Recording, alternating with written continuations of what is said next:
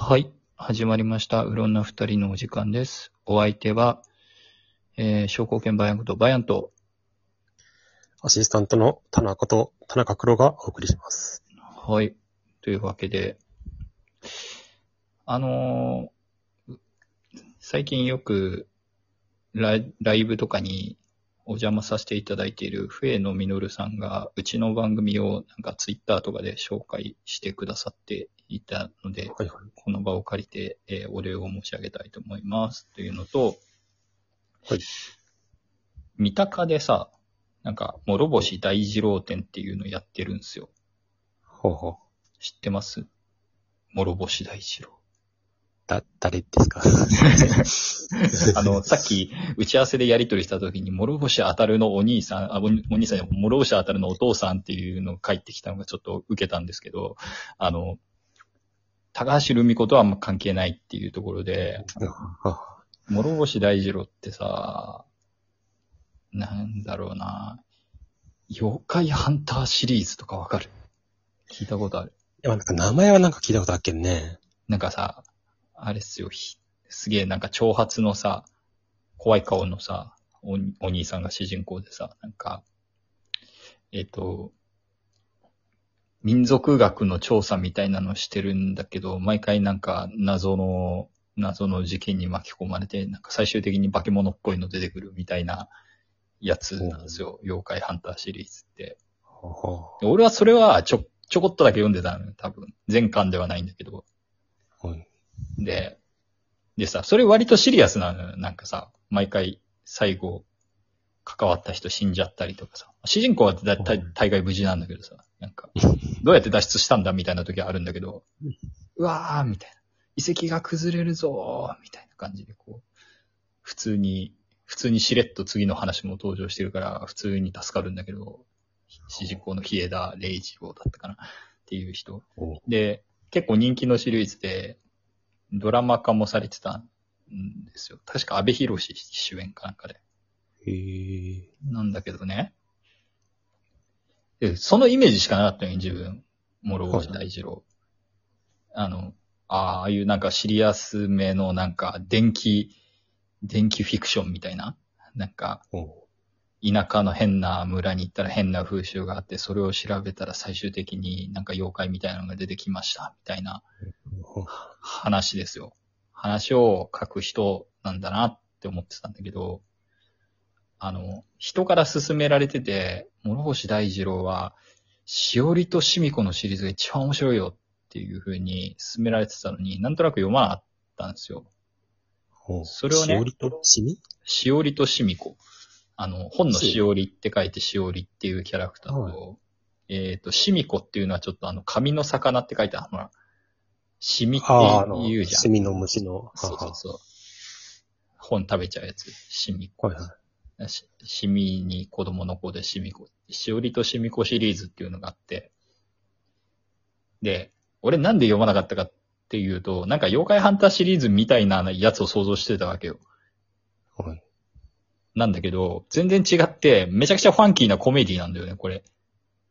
へえ。いや、あ、出てくんだけど、変なのとか妖怪みたいなのとかは出てくんだけど、普通に、あの、しおりとかしみこが普通にボコボコに殴って逆、あの、撃退したりするのがファンキーに描かれてて、あの、すげえなんかね、二人ともアグレッシブっていうね、あとなんかちょっと、ちょっと判断がね、おかしくてね、すごいいいなって思って、なんか、微妙にホラーも入るんだけど、総じてはコメディで、おうあの、ちょっと今絵が出てきたけど、なんかおどろおどろしい感じの。おどろどろしい感じに見えるじゃん。はいはい。これなんか最初の巻が確か、しおりとしみこの生首事件とか言うんだけど、うん。頭いかれてて、すごいんだよね、なんか。あの、バラバラ死体がさ、公園で発見されて、はい首が発見されてないらしいよ、怖いよね、みたいな話してたら、確かしおりの方だったかな。しおりが、ちょっと、しみこ、うち来てよ、みたいな。見せたいものがあるんだ、みたいな話して。で なんか、家のクーラーボックスの中に普通に生首入ってんの。で、うん。それが、その、理由がすごくて、いや別に殺したわけじゃないんだけど、第一発見者になったんだけど、その、第一発見者になったのになんか警察に通報して、それ、それでおしまいっていうのがなんかもったいないような気がして、なんとなく持ってきちゃった。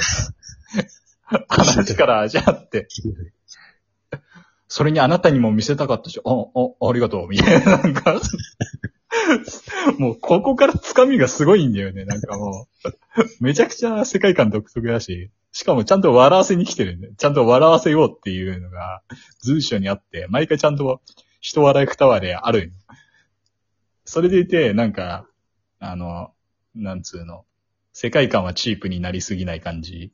なんか微妙にさ、なんか、なんかこの人結構一枚絵とか油絵とかも結構描いてたりして、なんか結構美的センスがあって、なんか一コマ一コマがなんかちょっと絵画っぽくて、なんかお、なんかね、あれは失しないんだよね。美しさを損なってないんだよね。なんか、その笑いに、笑いに行っているにもかかわらず、毎回笑いに行くにもかかわらず、なんか無限に広がる古本屋みたいな回とか、その古本屋のイメージすげえおも絵が面白かったりとかして、なんか、美的にも読ませるんですよ、なんか。漫画を見てるのと同時になんか絵見てるっていう、絵の、絵の面白さみたいなのも見てる感じがして、あ、確かにこれすごいな、というところで、なんか、しおりとしみこもなんか AKB 主演でドラマ化されてたりするらしいっていう。ほうほうなんか、なので、諸星大二郎は俺の中では妖怪ハンターではなく、しおりとしみこシリーズの人になったので、今、全部6巻ぐらいあるのかな？なんか、3巻ぐらいまで読んでるんだけど、そこであれですよ。前回話したけど、漫画は費用対効果が悪いっていうか、一瞬で読み終わるのにさ、一冊600円とかするじゃん。電気とかで買っても。意味わかんないよね、と思って。こんなん秒で読み終わるわ、みたいな感じなんだけど、まあ、面白い漫画ですんで、手に取っていただけたらな、という感じで。なんか Amazon とかただの時あるしな、っていう。あはいアンリはいはい。ミテッドとかで買えば。ねえ。どうですか？しおりとしみこシリーズ。あと、片方メガネっ子だからさ。目がねっこだけど、こう、絵柄はそんなに、なんていうかね、この人ね、いいんだよね。なんか、妖怪とか出てきても、畑とかで普通に倒そうとしたりするからね、しみこ。しみこ強いからね。物理的に強いわけじゃないのになんかね、え、そこ、そこ妖怪殴ります？みたいな感じ。バシンじゃねえよみたいな。びっくりだよみたいな。いきなり物理で倒そうとしたりするのがね、非常にね、面白くて。あとなんか、古本を手に入れるために絞りをね、犠牲にしようとしたりする、ナチュラルに犠牲にしようとしたりするのが、すごい面白くて。あとし、しおりとしみこはさ、なんかどっちかが常識派でさ、なんかどっちかが頭おかしいのかと思いきや、どっちも頭おかしいっていうさ、なんか、ポプテピピック的な感じだよね、なんか。病気じゃん？みたいな感じなんですよ、どっちも。あの、非常にコメディとして出来がいいんで、あの、ぜひ読んでいただけたらな、というふうに思います。まあ、妖怪ハンターシリーズも面白いんだけど、あれはなんか結構シリアス系っていうかなんか普通に怖い話系だから、なんか、全然違うテイストのものも描けるんだな、この人っていうので、絵柄そのままなのにねっていう。いや、これ、しおりとしみこ、この絵を見て、コメディとは思わん思じゃん。わないでしょ、だって、表紙見てさ、この絵柄でさ、コメディだっていう、ホラーコメディみたいなやつ。あれとかに近いかななんだろう、近いものを想像想像するとはなんか、アダムスファミリーとかにちょっと近いかもしれない。ああ、なるほど。あれですよ。そんな感じですよね。ちょっとドタバタ入るし。毎回面白いっす。っていうね。舞はそれなりに笑わせてくれるっていう。というわけで、あの、今週は、諸星大二郎の話をした。でも他にもなんかいっぱい書いてて、多分、人によっては、いやー、あっちの作品の方が好きだみたいなのはきっとあるんだろうと思うんだけど、非常に良かったです。というわけで、おす、今週、今回はおすすめの漫画を紹介させていただきました。ごめんよ、一方的で。ああ、いや、いい。というわけで諸星大二郎で検索すると、サジェッションでなんか、ラムちゃんとか出てくる。そうなんだっていうね。というわけで、今回は諸星大二郎の話でした。というわけで。まあ、高橋留美子も好きだからね、語れなくはないんだけどっていううん。